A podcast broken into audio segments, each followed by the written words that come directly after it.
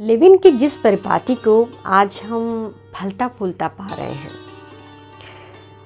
अमृता प्रीतम ने इसकी नींव उन्नीस में ही रख दी थी। और तब उनकी जगहसाई तो होनी ही थी। लेकिन इससे उनके रिश्ते पर कभी कोई फ़र्क नहीं आया।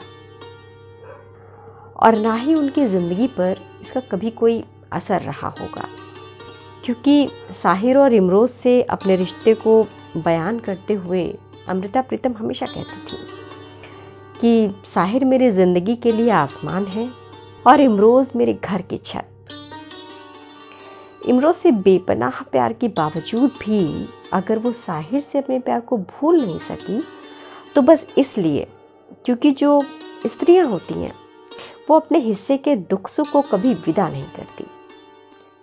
और शायद ये भी एक कारण हो सकता है कि अपने लाख बगावती तेवर के बावजूद, जिसके लिए वो जानी जाती हैं।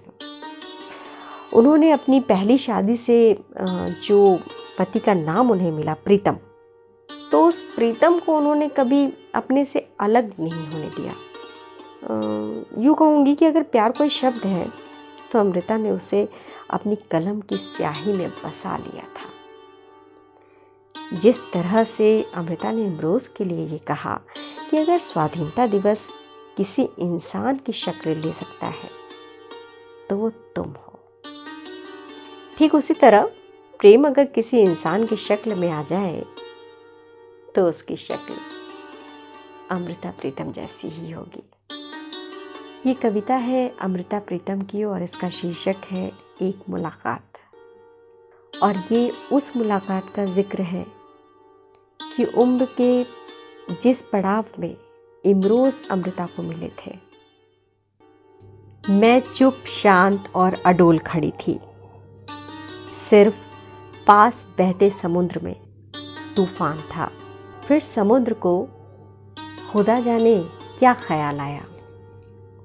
उसने तूफ़ान की एक पोटली सी बांधी, मेरे हाथों में थमाई और हंसकर कुछ दूर हो गया। हैरान थी पर उसका चमत्कार ले लिया। पता था कि इस प्रकार की घटना कभी सदियों में होती है। लाखों ख्याल आए। माथे में झिल मिलाए। पर खड़ी रह गई कि उसको उठाकर अब अपने शहर में कैसे जाऊँगी? मेरे शहर की हर गली सकरी मेरे शहर की हर छत नीची।